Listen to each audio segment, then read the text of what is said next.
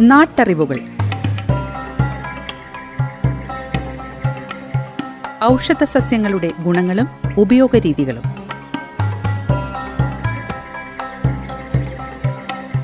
നിർവഹണം സിന്ധു ജസ്റ്റിൻ.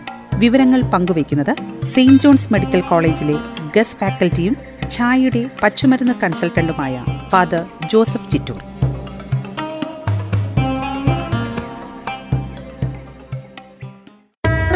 നമസ്കാരം പ്രിയ ശ്രോതാക്കളെ. നാട്ടറിവുകളിലേക്ക് ഹൃദ്യമായ സ്വാഗതം. ഇന്നത്തെ നാട്ടറിവുകളിൽ ചിത്തിരപ്പാലയുടെ ഔഷധ ഗുണങ്ങളെക്കുറിച്ച് മനസ്സിലാക്കാം. ചിത്തിരപ്പാല. വേനൽക്കാലം കഴിഞ്ഞ് മഴ പെയ്യുമ്പോൾ നിലത്ത് പലതരം ചെടികൾ മുളച്ചുണ്ടാകുന്നു. നിലപ്പാലയെന്നും ചിത്തിരപ്പാലയെന്നും രണ്ടു തരം ചെടികൾ കാണാം. ഒരേ കുടുംബത്തിൽപ്പെട്ടതാണ്. അതിന്റെ ഇലയോ തണ്ടോ അല്പം മുറിഞ്ഞാൽ അവിടെ നിന്ന് വെളുത്ത പാൽ പോലെയുള്ള കറ വരുന്നു.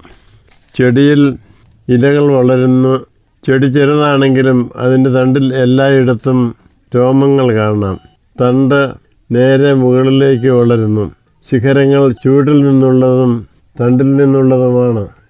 ഇലകൾ ദീർഘ ചതുരമോ ദീർഘവൃത്തമോ ആയിരിക്കുന്നു.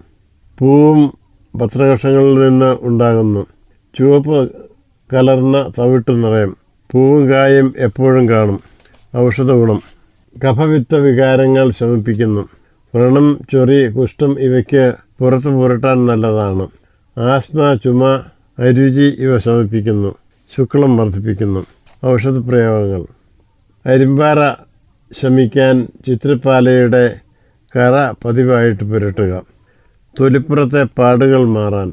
തൊലിപ്പുറത്ത് കറുത്തതും വെളുത്തതുമായ പാടുകൾ ചിലപ്പോൾ കാണാറുണ്ട്.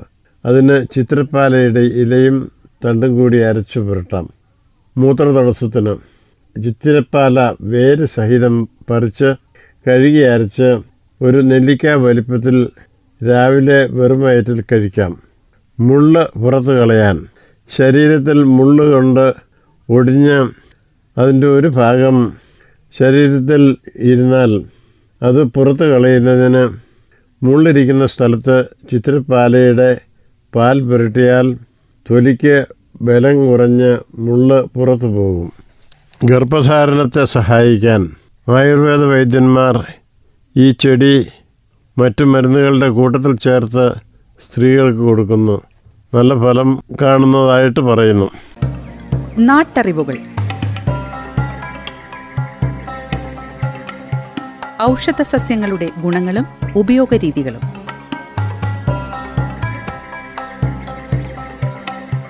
നിർവഹണം സിന്ധു ജസ്റ്റിൻ. വിവരങ്ങൾ പങ്കുവയ്ക്കുന്നത് സെയിന്റ് ജോൺസ് മെഡിക്കൽ കോളേജിലെ ഗസ് ഫാക്കൽറ്റിയും ഛായയുടെ പച്ചുമരുന്ന് കൺസൾട്ടന്റുമായ ഫാദർ ജോസഫ് ചിറ്റൂർ.